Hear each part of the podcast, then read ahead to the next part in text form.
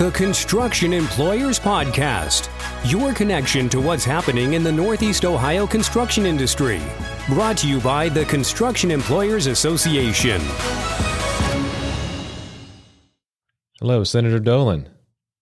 Hi, Tim. How are you? Good. How are you? Thank you for joining us today. Uh, this is a Friday, September 4th, we're recording. And um, you're in the middle of a, uh, a campaign, I think, right? We, we are. I, uh, I think we're past the middle. I think we can see the finish line. The voting starts uh, pretty much in a month now. So it's, uh, it's been a weird year for sure. And it's certainly been a weird campaigning year. But oh, I, bet. I look forward to making my arguments to the voters and hopefully I can return next January. Right. You, uh, I actually live in your district in Rocky River, 24th district. Um. You know, I one thing I don't expect to see, but it's kind of got to be weird for you and anybody else running for office is nobody do- knocking on doors. So um, I have, in fact, been out. Um, I was out in February and right up until the March shut everything down, and then started again in June 1st. But what I've done is I have my literature and then we have a sticker on it that says, out of respect for your health, I did not knock on your door, but if you have any questions or that you want to talk to me about, um, you know, then they can. So I've been at doors. Right. But what I clearly have found is that a lot of people are outside. They're working on their lawn or they're just enjoying the front porch. So I, I have a mask and we stay socially distant. So I've had an opportunity to um, you know talk to a lot of voters, and uh, I, you, you, will if you follow me on social media, media, you'll see shortly next week that we have hit our fifteen thousand doors. So we oh. we've been very active. Okay. Um, I think that's the best way to to win an election is to make sure that they a you know I really want the job, I'm willing to work for it, and b I'm I'm interested in what you uh, have to say, what my constituents uh, need and want. Yeah, it makes sense. And in the backyard, um, people outside. I know I'm in my backyard every day, so anybody walking by could definitely catch me that way. Yeah. Um, so you live in the Cleveland area. Uh, whereabouts? I live in Chagrin Falls. Okay, and your district goes kind of it kind of forms a a U shape around the city of Cleveland, as I see it on the map. That's exactly right. So if you can picture Cuyahoga County, I have Strongsville, and then uh, we wrap around pretty much all the outer ring suburbs, you know, uh, all the way up to Bay Village, Rocky River. Uh, so it's 28 communities, cities, and uh, two townships. And how many um, people? So uh, roughly around 361,000. Uh, each Senate district is supposed to have 300, about 350 to 355. I, in fact, have the second largest Senate district population wise. Wow. Uh, in the in the Senate. Mm. Yeah, it makes sense. Uh, that area is very very populated. Um, so uh, you've been in the House. You served three term in the House of Representatives, and this is your uh, the end of your first term in the Senate. Yeah, so it would have been uh, finishing my ninth year uh, in elected office. Right. And why did you get separated, into separated by six years? Oh, okay. so right, right. It's not nine consecutive years. It's I served five years in the House, and now I'm finishing up my fourth year uh, in the Senate.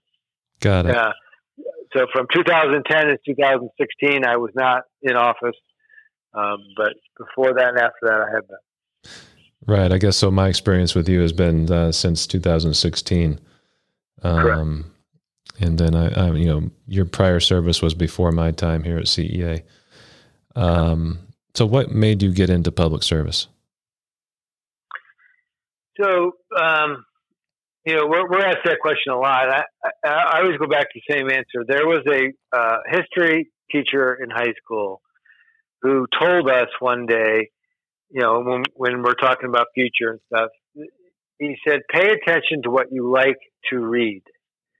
Uh, and that is usually the path of, of where you'll end up. And, hmm. you know, at that moment in time in my life, I, I like to read about history. I like to, I found myself reading about government. I like reading about sports. Um, um, so I, I think the passion to serve the public started with that.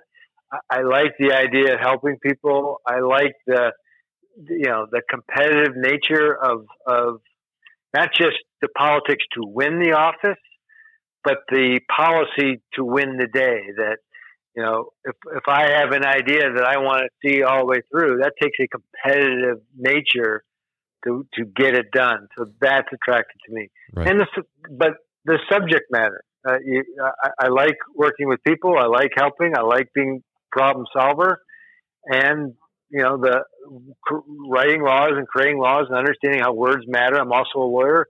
Mm-hmm. Uh, you know, that's quote fun to me. So uh, it, it, it all seemed to fit. I, I do enjoy the public policy side more than I like the politics side, but you know, one doesn't come without the other, so you do the best you can. Sure. Yeah. Um, you know, and I have to question somebody that likes the politics side better. uh, maybe not the guy you want to hang out with.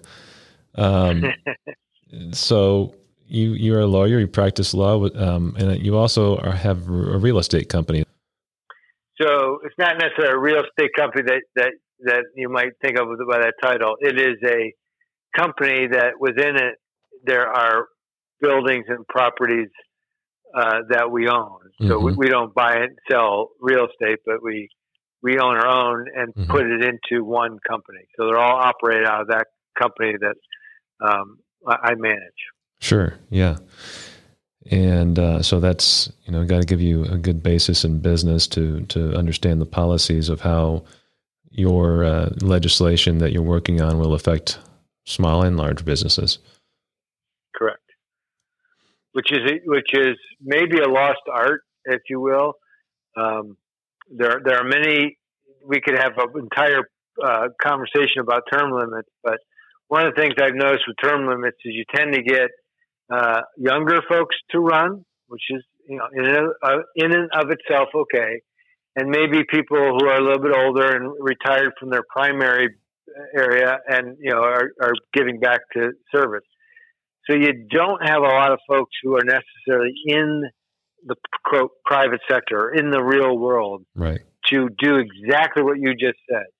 Understand that there is, you know, this isn't a political argument about who's winning who's losing, or because the, my party platform says this. There is real life impact in what we're doing, mm-hmm. uh, and the, the, and the more you're involved in the quote real world, the more it's easier to see the impact what we are doing, be it a positive impact or a negative impact. Um, uh, is in the real, uh, out there. And, I, am sure I'm going to get a question which I will circle back to the very conversation I just had with you mm-hmm. about, about, an example. Yeah. Okay. Yeah. Great. Um, so you mentioned party politics, and obviously it's very divisive right now in our uh, in our country. But how important is party to what you do? Uh, the actual party itself, it's it's it's not it's minimal um, because you know I I look at it this way. I look at what do I you know what is my core belief? What are my core principles? Mm. And what is it is is it my goal to achieve? And then if it, if some of those goals happen to be the same as Republican Party, great. But I create my path first, and then the parties can decide whether they want to fit in with me. Mm-hmm. Because at the end of the day, the way I look at it is if I, if ultimately, if a bipartisan deal is reached, then what that tells me is that it impacts more people throughout the state because various representatives and senators from the state, from around the state, have agreed on something, which means I know it has a greater impact. Uh, my district is is not a highly partisan district. I mean, it is it is you know slightly now slightly more Democratic voters than registered voters, but predominantly the voters are independent, mm-hmm. and historically they have voted best person. Right. So if I go down to Columbus and become a, a strident partisan and I only do what the Republican Party wants me to do, I am not representing my district uh, in the way that they want or need. So, um, so long-winded answer to say that you know I'm not I'm not the party does not set my agenda. Yeah, yeah, nor should it. And um, I'm I fit your demographic exactly. I'm not a registered Republican or Democrat. I'm an independent and uh, don't get to vote in the primaries, but uh, definitely it's up for grabs each time who is the best candidate.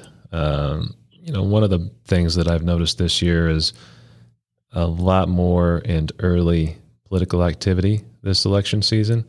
And um, and one thing that I've seen is um, a, a, lot more signs out in the yards and um, and then also sign theft from yards. And uh, I just wonder, uh, maybe you don't have a comment on that, but I wonder you know, what are the differences you're seeing besides the COVID impact? Are there uh, is there a difference in the air this season than there has been in your prior elections? Um, I, uh, well, certainly yes. I, I, think there's a let's put it this way. I, I don't know if it is different from prior elections, but it is certainly more elevated and more tense. So the same issues might have existed, but now they're uh, they're magnified. So, uh, you know, I, I, think yard sign stealing has been a, a, long tradition, if you will. Maybe that's not the best word, but mm-hmm.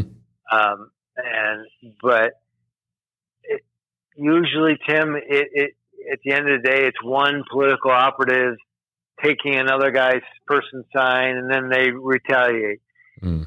What what appears to be happening in that world of sign dealing, it's happening at the presidential level, right? And it's and it's emotional. It is it is the a particular neighbor can't stand that they have to see that sign, whichever party it is and that, so that's different. That's different. It, it's not quote gamesmanship. It's emotional. Mm-hmm. Um, I think the idea, and both both parties are at fault for this, and it drives me insane. You know, instead of working together to determine how we can have fair, free, transparent, uh, fair, transparent, uh, easy elections, we we spend too much time poking fingers at each other, blaming the other side, anticipating negativity, anticipating a fraudulent election. Mm-hmm. I mean, the the fact that the president is saying uh, that mail-in ballots are going to be fraudulently counted, and the Democrats are saying that if we don't do this, it's a hoax. So that means that is nothing more than gamesmanship to say, hey, just in case we lose, we don't want to have to accept the winner as a valid winner. We can continue this opposition. We can continue this idea that you're not really the winner, so we don't have to get along. Right. Uh, and you know, I, am sorry, Tim. I don't. I don't remember how old you are, but I'm I'm 55, mm. and I actually can remember a day in which uh, the election actually ended. And right. the next day, you, you began to say, okay, here's the winners. Let's see what we can get accomplished, and we'll wait until the next election to try to change it. Now, this is a, continuous election cycle. Right. Uh, that, that we, we can't just stop and say, people have spoken, let's get something done, irrespective of what, the, what it might or might not mean for you the next election. But right. so uh, that's that's what I see is the big difference is that we don't. There's never an end game. Yeah, that's frustrating for sure. And and and you're right. It is more on the national level, much more on the national level. Yeah. Um, but it's not stopping you and the Ohio General Assembly from getting things done. No. The, the other issue in in Ohio is is sometimes it's not necessarily Republican versus Democrat. Mm-hmm. It's suburban urban legislators versus rural legislators. Okay.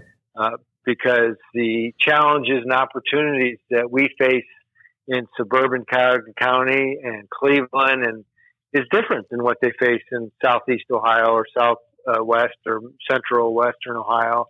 You know, the, the, you know that's why Ohio is so great. It's so diverse, but the diversity brings in challenges. Mm-hmm.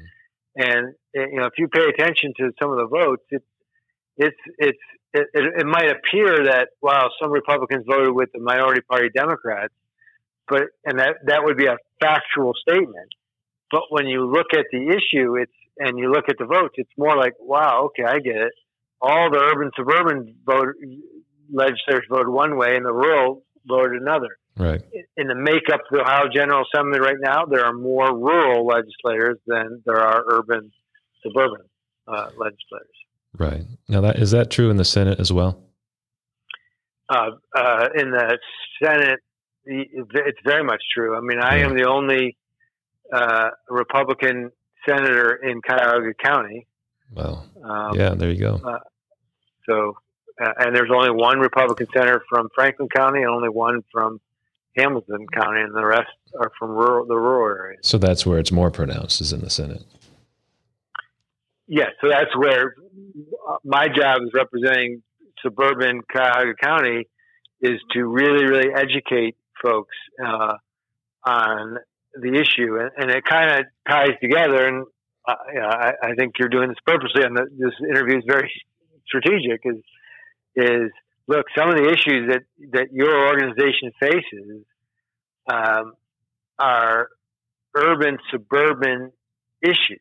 Mm-hmm. Um, because we get it. We understand what prevailing wage means. Right. It's not a political agenda saying Republicans are against it and Democrats are for it. No, no, this is job creation. This is about workforce training. This is about pensions. This is about health care. Uh, this is about quality work. This, I mean, this is about job attraction and, and retention, and and it's to to others. It's simply uh, uh, well, no, I'm supposed to be against that because that's a Republican thing to be against it. Mm-hmm. So, so you know, you really, you know, I don't mean this in the physical, manly sense. I mean this in a political sense. You got to be a fighter. If you're not a fighter from Cuyahoga County going down to Columbus, uh, you're going to get walked all over. Right. You, you really have to. You have to fight. You have to educate um, and and spend the time to say, no, this is not a political issue. This is an economic issue. This is a quality of life issue. So, mm-hmm. yeah, uh, absolutely. So, yeah, that that's the, those are the big differences. Right. Yeah, I can see that. Um, you know, speaking of something that's been in the news recently, what is your position or opinion on House Bill 6 and repealing it and replacing it? Okay, so uh, I'll just answer the question directly and then put a little color to it. So mm-hmm. I am for repealing uh, HB6. Mm-hmm. Um, I voted for HB6 for the you know quickly for the following reasons. I think uh, number one, the the nuclear plants are an essential part to the economies of northeastern and, and northwestern Ohio. They they they uh, you know roughly two thousand jobs and all the ancillary jobs that come with it, all the benefits of the taxes they provide to the local community from education, from local communities, that they are a, a really important part of, of, of, of our economy up here. Number two, I voted for it because um, I believe alternative energy is not only good for our environment, it is, and, and maybe more my driving point is that it is good for our economy. And Ohio needs to be leading this charge, not following um, because there's a lot of job opportunities, a lot of innovation, a lot of investment that could be attracted to Ohio if we jump into that space. Right. Nuclear power provides 15, roughly 15% of our entire electric generation, but 90% of our carbon free electric, electricity generation. And I felt like, boy, if those plants do close down, the vacuum to fill that 90 or uh, that 15% wind and solar and thermal they're not ready yet so it would be filled by gas and coal which again aren't bad there's well right. there's a history there mm-hmm. but i think i think we go backwards right um, and, and, then th- the, the the third reason was um, you know no one likes to see how sausage was made but when the bill came out of the house uh, they completely stripped the RPS, which was the uh, alternative energy uh, generation requirement, which meant that since 2008, 12.5% of electricity generation in Ohio has to come from an alternative energy source. Right. The House got rid of that completely to zero. No more, no more uh, requirement. Mm. Um, I fought back and I got it back up to eight and a half percent. Um, so I, again, for all the reasons I just talked about before, I think that was really important. Yeah. So those are the reasons I voted for it. I think we have to repeal it because the, the the, the, the value of what I just described is just lost in the corruption process right. that it was created. Even though in the Senate I could stand up all day and, and t- walk through our process and we were immune from all that, I, I don't think it's healthy uh, for for us to just accept that. I think we have to start the process all over again. So right. I, I, I, think the nuclear plants are worthy of saving. Uh, there's some other things that I left out. We we required an audit in the Senate, so there's there's checks and balances, but um, we should we should revisit the whole thing because of the unfortunate incident in the House. Yeah, absolutely. And and speaking of that incident, you are. Uh, are you aware of the legislation that would seek to curtail some of that activity that um, the speaker of the former speaker of the House was indicted for? Well, I'm not sure if there's anything currently proposed. Um, Secretary of State LaRose um, mentioned something that he and uh, Lieutenant Governor Husted had, had supported in their um, legislative days. Yeah. yeah. So you know this this is where politics can be an ugly and hard to understand business mm. because mm what they're argu- what they're saying is let's get rid of the mechanism that created the opportunity for a Householder to allegedly commit some violations. What I mean by that is right now is as untenable as this might sound to people, the law is okay if FirstEnergy, in fact, did distribute uh, donate sixty million dollars to a C four, a five hundred oh one C four. Mm-hmm folks, that's legal right now. So whether that should be or should not be is another question. That is legal. Right. What is illegal is no candidate or office holder or head of caucus can coordinate with that group how they spend their money. That's supposed to be an independent, unrelated to any candidate, unrelated to anything to do with individual politics. Mm. That's where the rub is. Is they, they committed the, the allegations are the money was contributed legally, but the execution of how the dollars were spent is illegal. Got it. And um, so I think what you so I think LaRose and Husted are saying, why don't we just get rid of the C fours um, altogether, and and so that the opportunity to, to execute illegally doesn't exist anymore. And, and there's there's a lot of merit in that. However, C fours uh, have an existence above and beyond politics. So right. it's not quite as easy just to say, let's get rid of them. Yeah.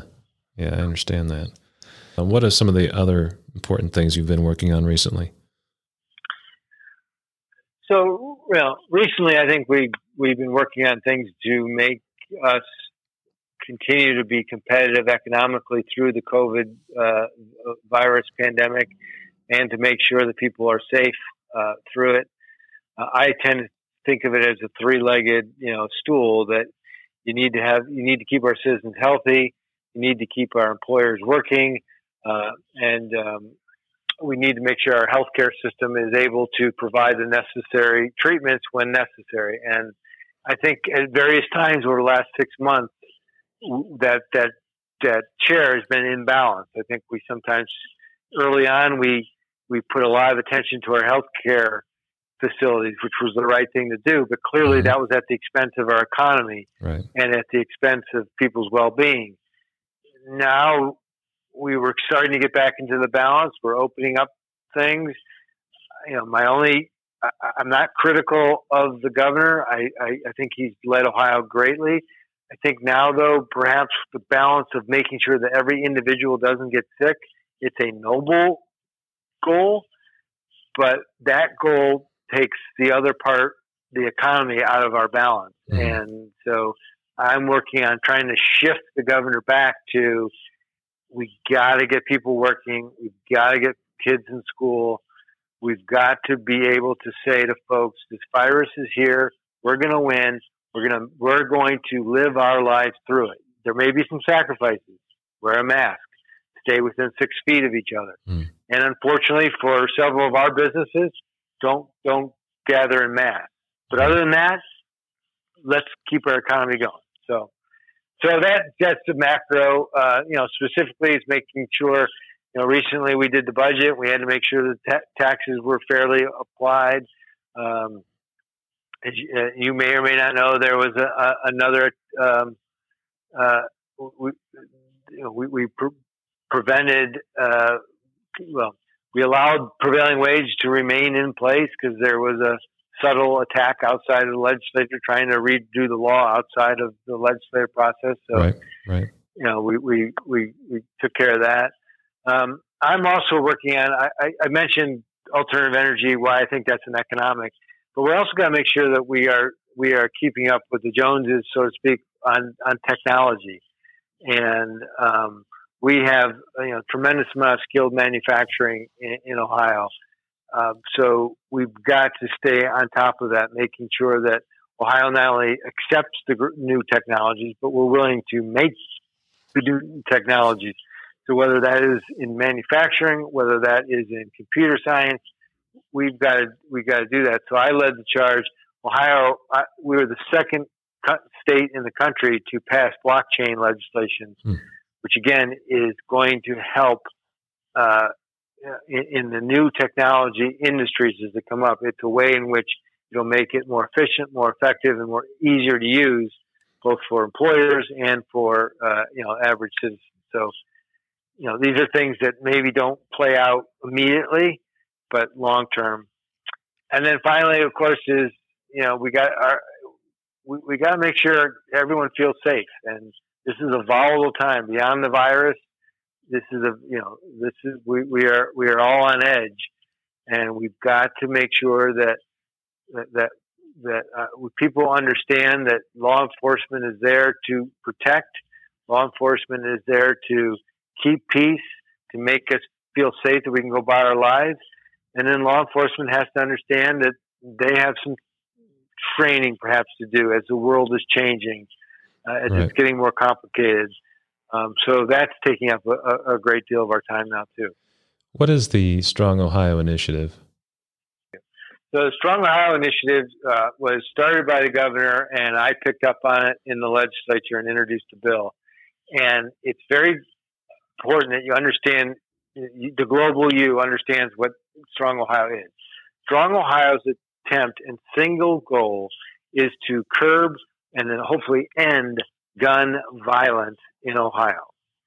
And it's important to understand that we're not going after guns. We are going after individuals who may show propensity based on their mental health, based on their emotional health, uh, based on their abuse of substance, that they are a threat to themselves or they are a violent threat to others. And when a medical, uh, you know, when the medical community says that's the case, and the legal community says that's the case, mm-hmm. Strong Ohio would allow the removal, uh, separation of that person from guns until they get the necessary help. The second thing it does, it says for all gun sales, and I made this change from the governor, I define sale the same way we define it in, under the narcotics, is that it's not only a sale, meaning a transfer of value, it is a gift, a loan, you, you, know, you borrow, any sort of, of exchange is a sale under under this. And what it would say is the the burden on the seller to make sure they didn't sell their gun to a person who is under legal disability not to have that gun, which, by the way, is already the law. We're not changing that. There are okay. seven disabilities in the law. We, we say the burden of proof is going to be easier to prove that the seller uh, should have known that they were selling to that person. If they want to be immune from that, they can re- ask the buyer to go get a seller certificate, which would just go to the sheriff and say, do a background check on me. give me a certificate. I can bring it to the seller and say, "Yep, I'm clean. You can sell me uh, this gun." And then the third thing it does is recognize that violence is not only done by some suicide or mass homicide. Unfortunately, it's done every night uh, in our streets across the country and in Ohio. Mm-hmm. And a lot of that crime, gun crime, is committed by individuals who don't legally possess a gun. There's, they have one of those seven disabilities, right. and this bill would would enhance the penalty that a judge could give them uh, if they commit a crime or or have a gun under disability um, uh, using if they if they commit a crime using a gun or they have a possess a gun under disability, they can enhance their penalty. Which uh, again, it separates that person from their gun because now they're incarcerated. So uh, it's it's that's what this bill does. And as you might imagine, a bill like this, I'm getting attacked from both sides. Some hmm. feel like you're taking away my gun, and I, in a straight face, can say I'm not and others will say it's nothing. You know, we, we, we need to have universal background check. We need to outlaw guns, you know, certain types of guns. And, and this is just trying to deal with gun violence. Sure. I wanted to cover two more things before we wrap up, and that is a couple of recent bills you've been sponsor of. One is uh, Senate Bill 357, which um, provides federal CARES Act funding for local communities that are um, under 500,000 people what does that do for those communities? So what that would do is it will allow them to spend that money on any of their COVID related expenses as defined by the U.S. Treasury.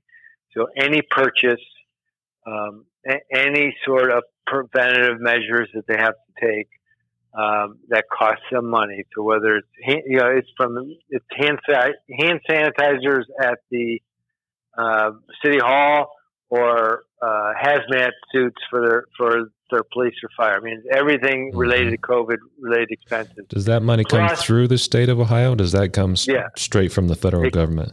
No, it goes through. That's why I had to introduce a bill. Uh, I we had to grab the money from the federal government, and we had to come up with a way to distribute it to the to the cities. What we are doing now is we're trying to get the federal government to expand a little bit on the uses so that if they can, if a city, a village, a township, or a county can demonstrate that their revenue loss is a direct result of COVID, and certainly businesses are closing mm. or, or, or, have not reopened yet, there's going to be a revenue loss because Ohio uh, is unique that a lot of our local governments are funded by income tax, and that's not true across the country. So right. we're trying to re- say because of that unique situation this COVID related should should help um, governments fill their revenue loss. And to me, that's important because I don't want them going back to the taxpayers and raising taxes uh, because you know you, you, we, right. we, taxes are, are disincentive to growth. So right, things still need to get done. So I appreciate that, and and that's that passed the Senate. Um, I think it was right. two days ago. Uh, yep. And uh, you, are you hopeful for the House to pass it as well? Well, I, I think they will, but there there's lots of issues there which you know I'm not privy to since I'm not there. But we don't know if they're coming back, so mm. we may have to get creative uh, and how we we may have to send it to them in a different form so they can vote for it. So it's right. Um, it's unfortunately uh, it's a little dysfunctional over there. And the second bill that we, I wanted to ask you about before we wrap it up is the Senate Bill 356 where you're uh, modernizing the way we do land banks acquisitions. What does that do for a local community? So the biggest thing it does for local communities is it gives them the ability to get rid of blighted properties, which decrease the value of you know properties around that blight. Uh, it it either it returns it back into the economy so someone can build on it. Um, but you know, if you have if you had ten homes on on a street and four of them have been abandoned and they're dilapidated, you know, then they not only are a security risk, but it just depresses the whole value of that neighborhood or that street. Mm. This gives the two, land banks create a funding mechanism and an operational mechanism to go to those properties, buy the, those properties, destroy the abandoned homes, and put it back into circulation uh, for value. The bill I just introduced is a modernization. We did it 10 years ago. There's some things now we need to update on, and that's so that's what that bill does. It um, it it's it's now in 57 counties. When I did it 10 years ago, it was just in Cuyahoga County. Now it's in 57 counties. So okay. it's a way to to um, you know keep neighborhoods viable. Right. Yeah, that's important. And I know Cuyahoga County has been a, a leader in that regard. Um, anything else you want to leave our audience with before we wrap up? Uh, yeah, sure. Thank you. So, yeah, maybe I'll, I'll close my own loop that I created. Um, yeah. So, I, will give you a real life example where uh, being part of the private sector and understanding how things really work played out in uh, in in Columbus, and that is, you know, project labor agreements. There's probably what five percent, if that, of the public who even understands what a oh, project yeah, labor ag- agreement is. Being generous, Probably, right? Right. Yes, I think so too, uh, including the legislature. right. um, and I, honest, I did not know what a project labor agreement was until you know our family's involved with the Cleveland Indians, and we undertook a massive uh, rehabilitation or revamping of Progressive Field, and when we realized, wow, we have to do this between the end of the, the last game of the season and before the first game of the season in April. So October to April, we've got to get all this done. and that's when I was introduced to project labor agreements, where okay, let's negotiate everything up front. Right. Um, and and you know the work on that was unbelievable under terrible conditions. If you recall that winter, it was freezing cold. Right. Uh, but it, it, it just, just as from a business standpoint, from a labor standpoint, it made perfect sense. What world are we entering? What, what do you guys want? Okay, you want it then? This is what we need to get it done by then. Oh, all right, that makes sense. Done. I mean, I'm, I'm obviously grossly simplifying it, but sure. when I was able to tell members of my caucus, guys, this isn't a political argument. This is a business transaction. This gives security to folks who want to build. This gives security to employees who have an obligation to fulfill. I mean, so uh, it just it just helped to you know having been part of it, understood their value. It just kind of helps to bring that and that's what I meant by before. If you have too many young people in, in the legislature, there's just no real world experience to to say, "Oh, I get why that makes sense." So, right. No, that's huge, and and you know you have the entire gamut of issues on your plate as a legislature, and nobody can ex- be expected to know the ins and outs of each issue. So your experience with that is invaluable, and I'm you know so happy you were there to, to be able to explain that to your peers there. Senator Dolan, we I appreciate your time today. Thank you, and I hope you have a great Labor Day weekend. All right, thank you, Tim. You too. Thank you. Take care. Thank you for listening. To find more information about the discussion in this or prior episodes, be sure to check the episode notes section in your podcast app. Get notified and automatically download the latest episode by subscribing to the Construction Employers Podcast in the iTunes Store or in Google Play.